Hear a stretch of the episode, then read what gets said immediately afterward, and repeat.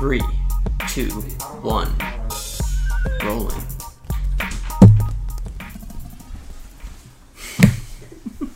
That's the sound of a banana peel slapping itself. I feel like we need to make a name for that. This. I'm going to listen to the podcast just so I can hear this in my headphones. I was going to say, I'm really curious if you'll be able to pick it up. You got to turn it up in the edit if you can't hear it. I'm just going to leave it this quiet so people on the train will laugh. Take that, people on the train.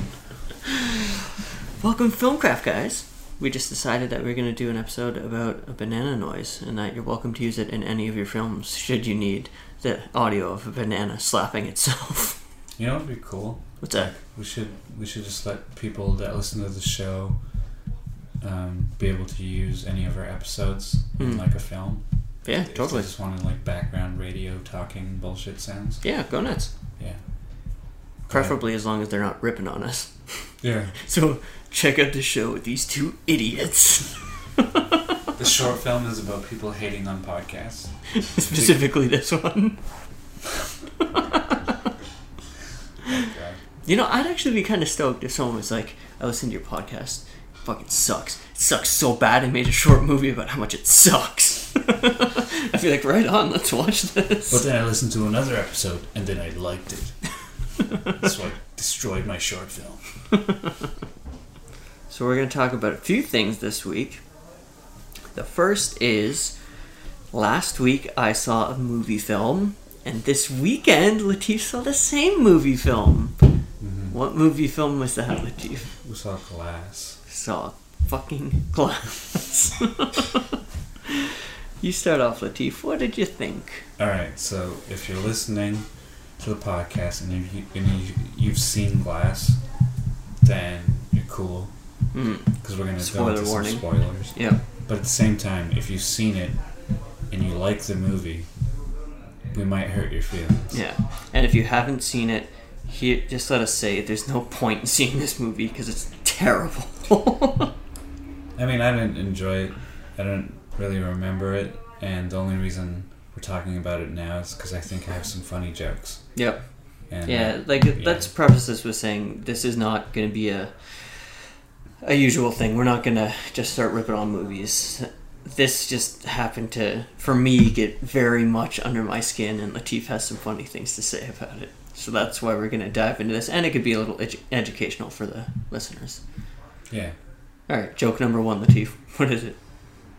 Oh, no, you got to start ripping into it. Oh, yeah, you want me to go? Yeah, and then I'll just chime in with some jokes if I think of them. Okay, so I'm going to go full spoilers right out of the gate here. First spoiler is I despised this movie. I thought everything about it was the stupidest thing I'd ever seen in my life. Every choice they made, I would have done the exact opposite.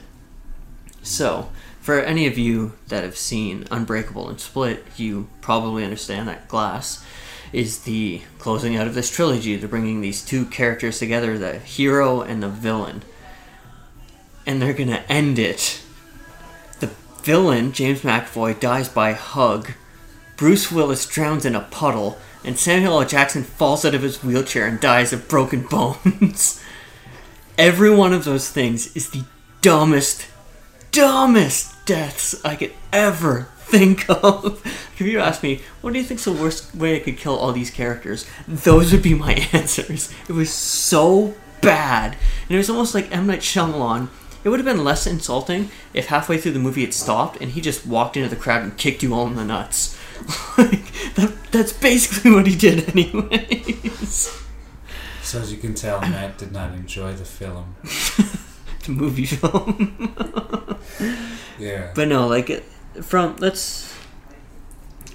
a constructive point of view, the first 5 minutes weren't bad. They set up the world, you know, you've been gone from Unbreakable for 19 years, so there was a lot to bring you up to speed, and we needed to know what James McAvoy was doing. That part, you know, that was good. He set that up well. And then it got to the first kind of showdown.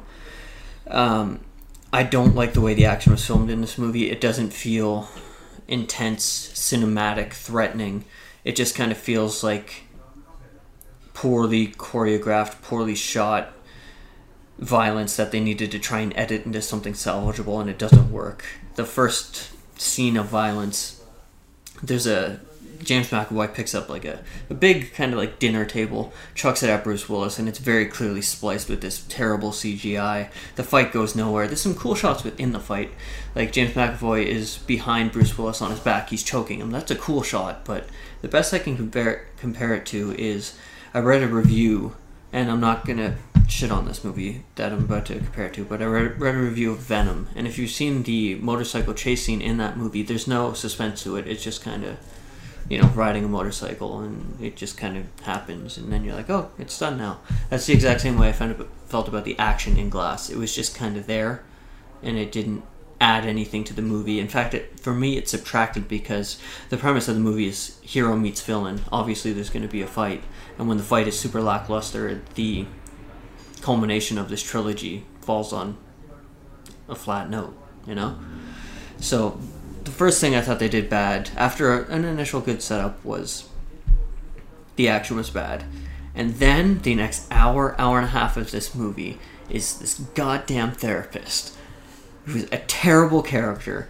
She's going to sit there and try and convince you that the last two movies didn't happen, that the superhero and supervillain don't have powers, and you're going to sit on this point forever.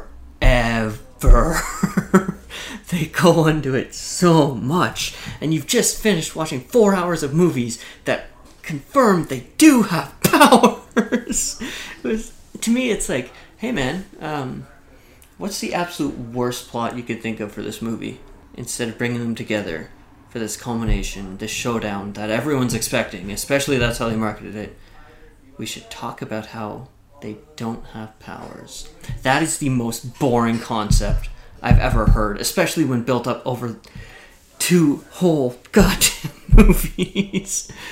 Oh, okay, Latif, chime in, because I'm just ranting, like, furiously here. Alright, so I didn't love the movie, but also I don't really care. I didn't want to watch it. My friend did, and I was being nice and said, okay, I'll watch it. And then he fell asleep, and I had to watch all of it. But I didn't see Unbreakable, so I didn't really have any context as to what the hell was going on. That's fair. And I will add in real quick. I really, really liked Split. Unbreakable was okay, but I really liked Split. So I wasn't going into this wanting to hate it. I wanted it to be awesome. Anyways, continue with you. I didn't know anything about the movie. I didn't know who Glass was. I didn't know Samuel Jackson was in the movie. So it was all a surprise to me. So you didn't even see, like, a poster? No.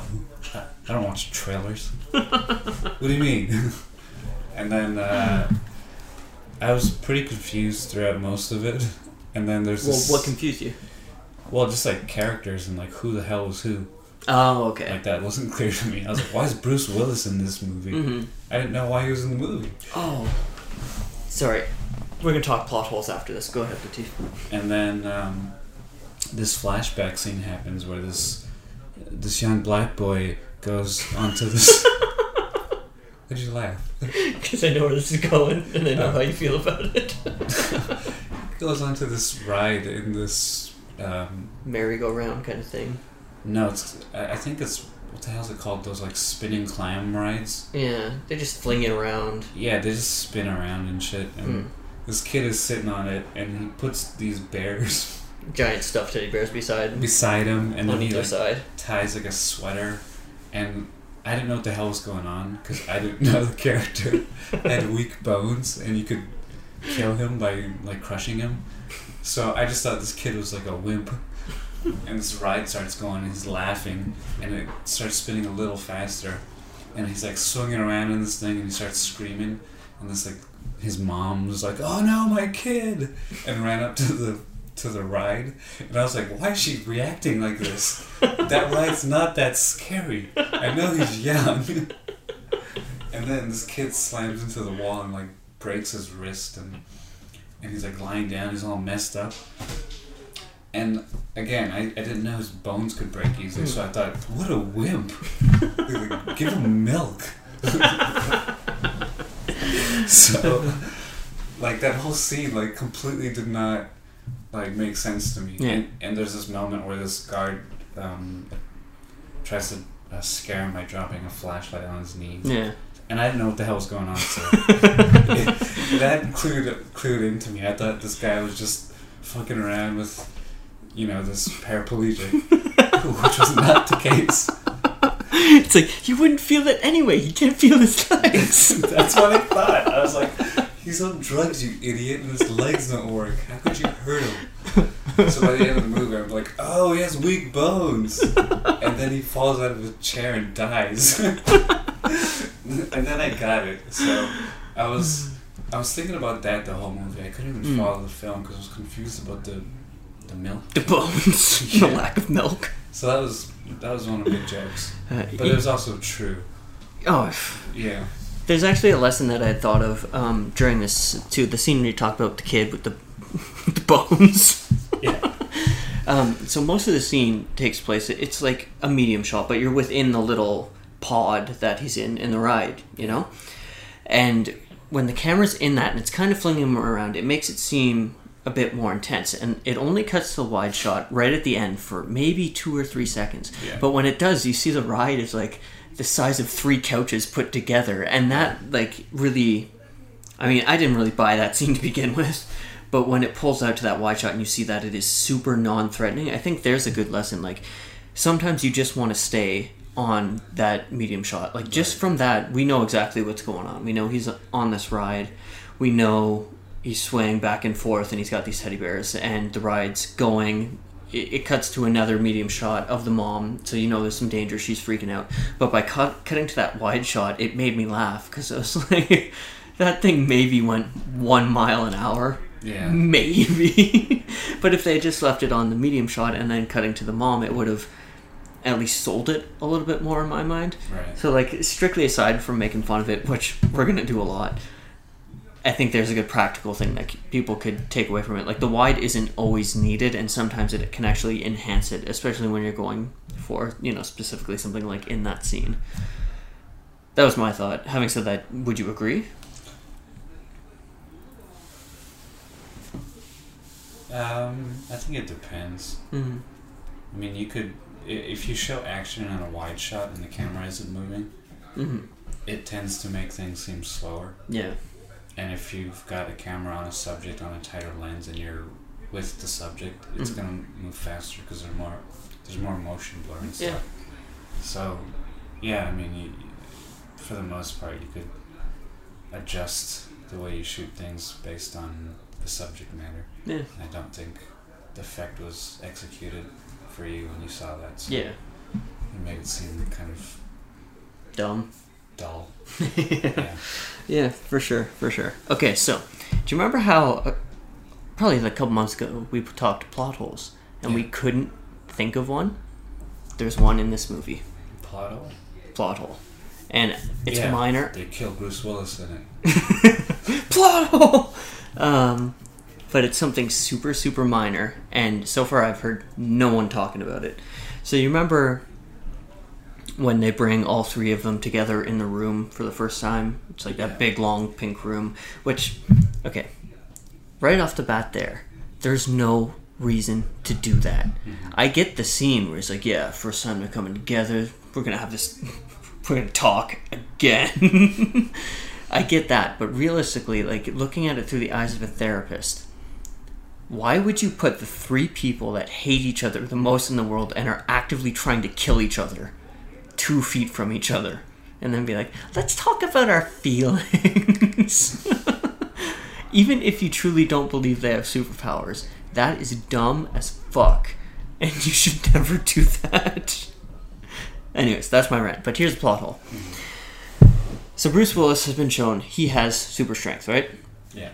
It's one of his things. You see it in Unbreakable. He bench presses, 10 billion pounds with ease. This one, he does, you know, he picks up that table, tosses it. He does all kinds of stuff. At the end, you see him bending an aluminum pipe around that container. Mm-hmm. Like, it lifts cars, all kinds of crazy stuff. Now, in this scene, the only thing that's stopping him from killing... the other 2, really, is he's chained the entire time. That chain is like a bike chain. It's like... It's thinner than your banana stick here. It's like half that size, and you see him wrestling about it. And it's like... They bring in Glass, and he tries to break out of it, and by every measure of what we've been told, that should be super easy for him. Mm-hmm. It's like if I brought you a banana and I was like, Latif, open this. And you're like, oh my God, I can't. What's this made out of? Yeah, like, it doesn't add up. And to me, that's a plot hole. Mm-hmm. Like, he can't break the chain that should be as easy to break as a pencil for him. Right. When it's been clearly established, this dude has super strength to the point he knocks down a steel door that's what, like a foot thick at the end of it? Yeah, he like shoulders it and fucking breaks it. Yeah, and there's like a solid human-sized dent in that door, and he can't break out of these little chains because the plot doesn't want him to. Mm. Correct me if I'm wrong, that's a plot hole for me. Yeah, I think so. I mean, I'd have to see it again, but maybe he was on some drugs too. Could be, but they also never established that. Yeah. So, would that be a plot hole within a plot hole? Yeah, I mean, it could be just a lack of thinking of the circumstances, maybe. Mm-hmm. Because, like, they didn't really need to do it like that. What do you mean? You know, like, put them all together like that. Mm-hmm. Yeah, I mean, the scene was unnecessary. But maybe there was someone standing by with a hose and... That would be better, honestly. They have like three firefighters with fire hoses standing beside them. Yeah. Make you wet, Bruce. Try it. I know how much you hate water. You want to know why? Because you used to be a fat kid and they tried to drown you. Psychology. No. I mean, like, even that scene about the flashback, like, I didn't like hate the movie. I just thought it was confusing to me. Yeah. So that's my fault. Yeah, totally. But the one thing that I just got tired of was like that, because like there's certain moments in superhero movies, for example, that I really like. Yeah. And it's when like a superhero transforms and changes into his costume. Yeah. And has like that hero shot. Yeah. For some reason, I think it's just because when I was a kid, I enjoyed it in Batman. You want to put the Batsuit on. Yeah, and then you go, wow. So in this film, the one thing that bothered me is every time James McAvoy turned into the Beast, he just takes his shirt off. But he had CG veins too. Yeah, and I'm like, I don't get it. Like, why does he keep taking his shirt off? Like, he doesn't get like really buff or anything. Really, what he should do is do what Tom Hardy did in Bronson and take all his clothes off. So then people are like, oh, I don't want to touch you. But I got annoyed because he did it like 7 times. If he did it like 3 times, I'd be like, oh, here it comes. But it's like, let's fight in the hallway, take your shirt off. It's like, all right. Go in the parking lot, take your shirt off. He did it like a bunch of times. And I just thought like, I don't, just leave the shirt off. Just be that dude. Mm-hmm. Be the crazy guy. Stop turning into that old lady or something. Because all those, yeah, it's not that I found it annoying. I just thought it was kind of stupid. Yeah. Actually, I'm going to cut in real quick. I think there's a second plot hole in this movie. Mm. So you never saw Unbreakable, right? Yeah. Unbreakable, at the end of it, Samuel L. Jackson goes to jail. And it's the year... It's either 2000 or 1999, whenever they shot it, but right. 19, 20 years ago. So in this, they've got him all doped up and everything, but he's like, no, I have a sweet drug compartment in my wheelchair arm somehow. So they're not actually drugging him. And then he goes and he spins around in the hallway, and they're like, oh, we know that you've come out of your room. They've been threatening him with surgery, which it to me was implied, like it was a lobotomy. Yeah. And then they see him in his room. They're like, we bumped up your surgery. It's right now, the next morning. So they take him in, and they give him what looks like laser eye surgery. Like, that was super dumb. Fix your eyes, you idiot. And then afterwards, he's fine. And what you end up finding out is that, okay, he's been locked up for 20 years. I get his thing is he's insanely smart. I'm not trying to take that away from him. And, like, his plan to show the world superheroes, by all means, was smart. That was probably, in my mind, the most plausible part of that movie. Superpowers and all. But anyways. what they tell you is the reason this laser eye surgery, lobotomy, whatever it is, didn't work was because the night before Samuel L. Jackson went in and took out the one crucial piece from this machine. And that's the reason it didn't do whatever it was supposed to do to him. Now, this guy's been locked up for 20 years. I will defend to the death that he's super smart, but he went into this room and used his hyper-advanced knowledge of surgical equipment to disable it. He's been in there for 20 years. When he went in, there's like computers were barely a thing. So how does he have advanced knowledge of high-tech surgical equipment? Maybe there's an answer, but it also happens again. At the end, he codes the whole thing to be live streamed. He hasn't touched a computer in 20 years. The internet might not even have been dial-up when he got arrested. Like, how does he know these things? Other than he's super smart and he somehow knows everything. I'll be the first to admit that. That is borderline like... You're trying to tear it apart now. Yes. But at the same time, like... You hate this movie. Yeah, I did really, really hate it. So, like, I'm kind of looking for more reasons to hate it, even though it's given me a plethora of them. But at that point, I think it's safe to call bullshit. Like, you've been literally locked up and detained for 20 years. Mm-hmm. How do you have this knowledge? And, like, all it would have had to show was when he's doing his thing in the office, when he breaks out, he's just reading a coding book. Or something, you know, but like it doesn't cover any of that, so in my eyes that's another plot hole. What do you think? The fact that he's like some super genius might just cover it. Yeah, totally. Like he'll figure some way to learn. Maybe he stole a laptop and he like looks at it and no one's around or something. I don't know. Yeah. I think for the most part, because he's supposed to be the super genius, that might be the only reason why you can forgive it, because you'll assume that he's got some way to know how to do these things. Mm-hmm. Yeah, which is totally fair. I could think of. Totally fair. But I guess the only thing that I liked about the movie was Bruce Willis's poncho. That's an interesting costume. Yeah, I think he had that in Unbreakable too. That's cool. Yeah, it's very different for a superhero for sure. I like the opening scene where he threw that kid at the wall. Yeah. Like I said, it started strong. That scene was cool. Yeah. Mm-hmm. Keep it up.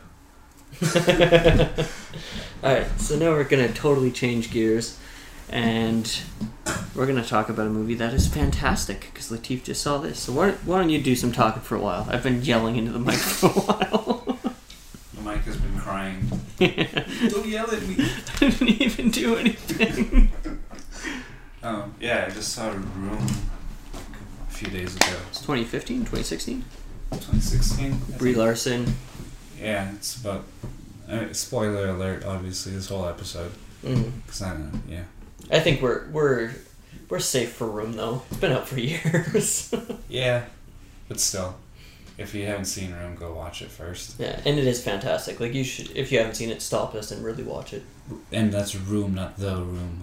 Watch that one too, though. That one's sweet. It'd be funny if you watched the trailer for one and thought it was the other. Well, when I remember seeing the first posters for Room, and I was like, they're bringing The Room back to theaters wide? What? You're like, what the hell? No, it's not The Room by Tommy Wiseau. It's Room. Yeah. With Lenny Abramson as the director. Yeah, who killed it. Yeah, he's a great director. I like his other films too. Yeah, agreed. Yeah, I saw this movie and by the end of it I was like, oh, this would be a great movie to talk about on podcast. Mm-hmm. Just because it was super micro... Well, I'm not going to say it was micro budget. Because it wasn't. I'm sure they had some millions. I'm sure it was a pretty low number for an independent film. Yeah. But at the same time, just...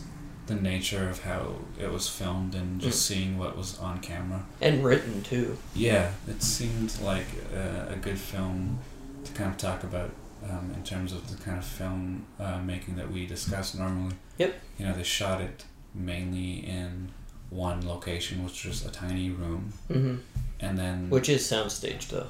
Yeah, which was a soundstage. But at the same time, if you're able to find something like that that works, you know? You never know. Yeah, absolutely. And then the rest of the movie they shot outside the room, just in the world. some stuff in a house, a little bit of stuff in the hospital, but it's all very simple. Yeah.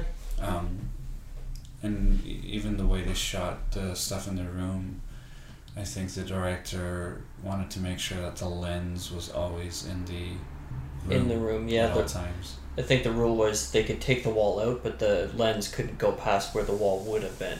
Yeah, and even then they wouldn't have like huge walls being removed. I think they only had panels that they would take out and then stick the camera through the panel to get the shots that they wanted, just because they wanted to have the room always kind of closed for the sake of the actors.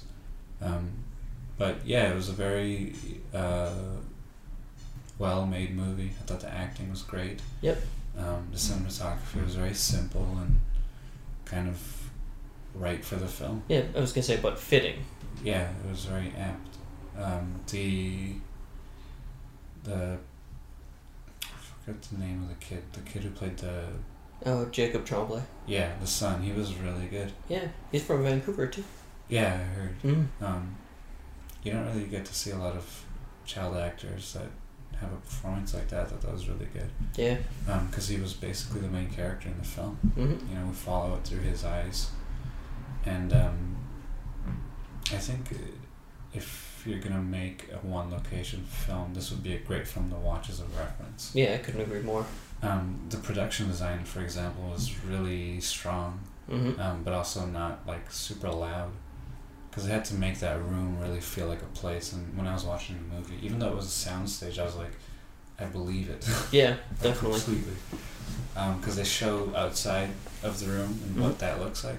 And they also matched it with the soundstage. And at no point was I like, this is not the same place. Yep. I was like, damn.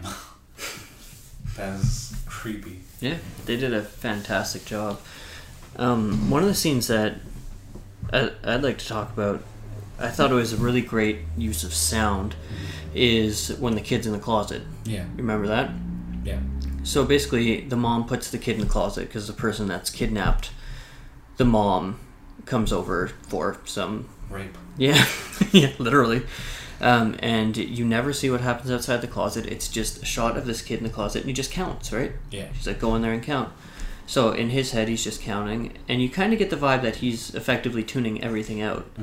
But you hear, you know, the sounds of said rape, and deeply, deeply disturbing to me, at least. Like, I was very, very unnerved by it.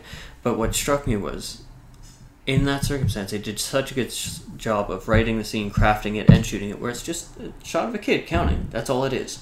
But you feel everything around him and everything outside that closet, and that it made it a completely different scene. I thought that scene was super, super well done. Yeah, I think even the one later on where he's got that toy car and he accidentally hits it in the cupboard. Yeah, sorry, in the wardrobe, and he like freaks out a little. Like, that was also just a great use of sound. Yeah, because like it becomes such a kind of shock. Because whenever he's in there, it's so quiet. Yeah. He's so focused on that one angle of him from like overhead. Yeah, I feel like that movie is very, how do you say, understated. Yep. Because for a movie that's about, you know, kidnap, rape victim who has to kind of bear a child and raise it. And she still loves the kid too. Like, I think that's what makes it the most unique. It'd be really, I think, tempting if you thought of that to say, and she has this kid and she kind of hates the kid and neglects it, but no, she loves the kid wholeheartedly. She's crazy about this kid. Yeah. Because going into the movie, especially when you came out of the room, a part of me was like, oh no, it's going to become one of those movies. And it doesn't. That's the best part. Yeah, what I mean by that is it becomes this kind of like heartwarming indie bullshit, and I would have been like, ah. 7 out of 10. Yeah, I thought it was going to do that, or it was going to do that he's coming for them thriller angle. Yeah, and I didn't think that was going to happen. No? No. Okay. Just because of the nature of the scenes in the room, everything was so... small. The way they showed it was so normal, which was weird. Like, it didn't seem like he was some crazy nut. until he really got angry. Yeah. But it just seemed like he was like some angry husband. Yeah. And I was like, this is so weird.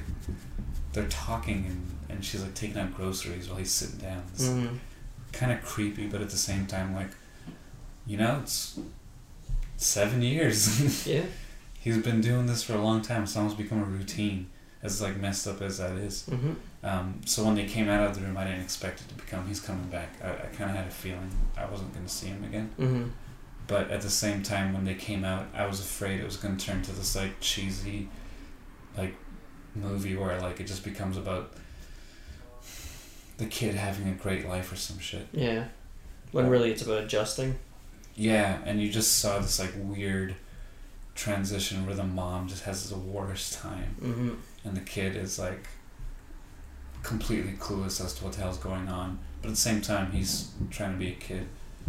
And this one scene where he had to get his hair cut, and he's sitting in the washroom, and then he says, "I love you, Grandma." Like I started crying. I was like, "Fuck." Yeah. I fucking love you, Grandma. I love you. Yeah, I don't know why that made me cry, but yeah, I thought it was a really interesting take, especially when they came out of the room. Because like easily they could have turned into like a courtroom drama or some shit. Yeah, totally. And even that I would have really not enjoyed. They just kind of kept it with Jack, and I think that's why the movie succeeded in the end. Yep, couldn't agree more. And I thought it was such a great way to end the film when they go back. Yeah. And they say bye to Room. Yeah, and you see her and you don't even hear it. You just see her lips move. And they walk out. Yeah. I guess that's the only thing I didn't like. I didn't like that ending shot where they walk out and the camera pans up and the snow's falling. I was like, looks like a Hallmark movie. But I'll forgive it because everything else was so well done. Yeah, that's fair. I like how by the end too, like the kid doesn't really arc, you know? Like he kind of stays largely clueless through the entire thing, right to the end where like when they go and say bye to Room. Yeah. The kid's looking back on it fondly. And he's like, bye, bed, fire truck, TV. Like, he'd be saying bye to friends almost. And she knows what's up, obviously, so she's more somber. But I really, really like that because I think other movies, too, would have done the, oh, he's understood what happens now and, you know, it's really impacting on him. And it's like, no, he's 5. You know, there's only so much a kid like that could comprehend. And odds are he wouldn't really realize how messed up that was until he got older. Well, I think he does arc, but I don't think in the way that we expect. Yeah, I think it's not like he knows what's going on within like a month or two, and he's like, "Oh my God, you were raped," because that would be ridiculous. Yeah. I think the way he arcs is throughout the movie. Like you could see how much he needs his mom. Yeah. And especially when she goes away for that portion. Yeah, and then when they get out of the room, you see how messed up she is, and it's like, when she was in the room, she was fine, which is weird. Yep. Not fine, but you know what I mean. But she felt real. And when she got out, like, the stress of having your family and just like a normal life, like really, like it was too much. Messed with her because like I guess like it was just kind of a shock, and for the kid, it was like over time. He got over his self and was like, I gotta stop being a dick. And was kind of like, oh shit, I think my mom needs me right now. And he kind of saw that. And just I think as that much was as his, he needs her. That was his art. Like, yeah, because, that's totally like, fair. She wasn't around for a while and he had to just like live. And at no point was he like crying and running around and acting like a douche. He was just, you know, doing his thing. And when his mom came back, it was like a nice reunion, and she could see that he was growing and changing and becoming something. So I think that was kind of his thing. Yeah. What did you think of the interview scene? That was kind of weird. Yeah. Yeah, it was like this weird moment in the film that they put her in a weird position. I felt kind of bad for her. Oh, I felt super bad for her. And I thought the interviewer was like a total douche. Oh yeah.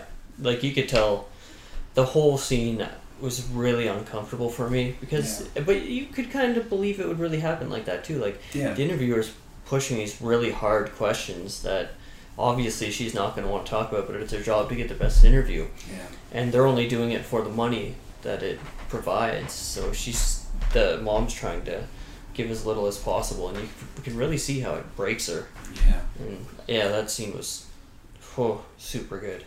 But there's also that great moment when Jack comes up the stairs and he's watching her, and she just says this thing about him, like a really like loving thing. Yeah. And you could just see him smiling. Not like smiling like an idiot, but like he just has like this look of like happiness on his face. Yeah, totally. And I thought that like those little moments, they're so small and short, but they were like really powerful. So the movie is full of little surprises and kind of interesting moments that I think you've got to pay attention to see. Yeah, it's not a put this movie onto the background kind of movie. No, definitely not. Actually, I don't feel like that about any movies. Transformers? I know, but like I have friends who do that. They just play movies while they do other shit, and I can't like live like that. Yeah. Like if there's a movie playing, I have to watch it, even if it's bad. Yeah. I'm just wired that way. No, that's a good thing. Yeah, but I give Room 2 thumbs up. I gave it 10 rooms out of 10. That's awful. I hope they find all of those rooms. But no, like it was a fantastic movie. Yeah. I don't have enough good things to say about it. It's a must watch for sure. Don't watch it on a first date. It is a bummer. When I saw it by myself because my wife didn't want to go. She's like, that's going to make me cry. And I sat down. 4 women sat beside me. It cut to black. I'll never forget this. I'm looking at the screen just in awe because it was great. And then one of the girls says, I don't think I'm ever going to stop crying. Like, it's powerful, and it definitely has the ability to rip your heart out on more than one occasion. Yeah. But it's great. It's fantastic. Yeah, okay. Well, I guess we're planning to talk about something else, but this episode just turned into Glass is weird. Room is awesome. And Room is good. 2 bananas up. Yeah, so yeah, Glass is terrible. Room is fantastic. This podcast is brought to you by Pippa, pippa.io, pippa.io, podcast hosting service, cheap, awesome. Check them out. All right, and I'm going to go to sleep. Sleep good. Room good. Glass bad.